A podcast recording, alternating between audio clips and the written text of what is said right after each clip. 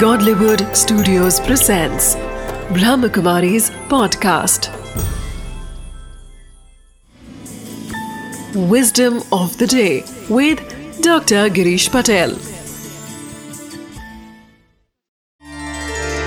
नमस्कार ओम शांति कौन सुख नहीं चाहता है हर व्यक्ति सुखी होना चाहता है हम सभी कोशिश भी करते हैं कि मेरे जीवन में सुख आए।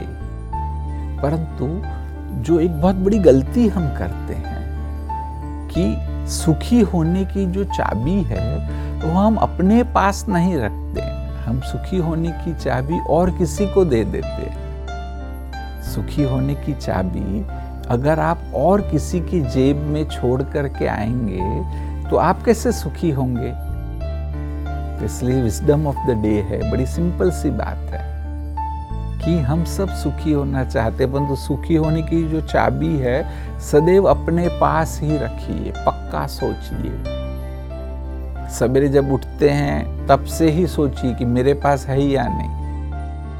ये चाबी मुझे और किसी को नहीं देनी है। पहले होते थे ना कि सांस, वो कपबोर्ड की चाबी अपने पास से हमेशा सोती थी, तब भी रखती थी, किसको देती नहीं थी।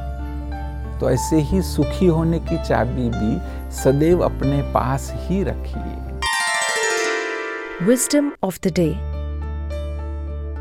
everyone wants happiness but the irony is that we give the key of our happiness to others so always be sure that your key to happiness is in your hands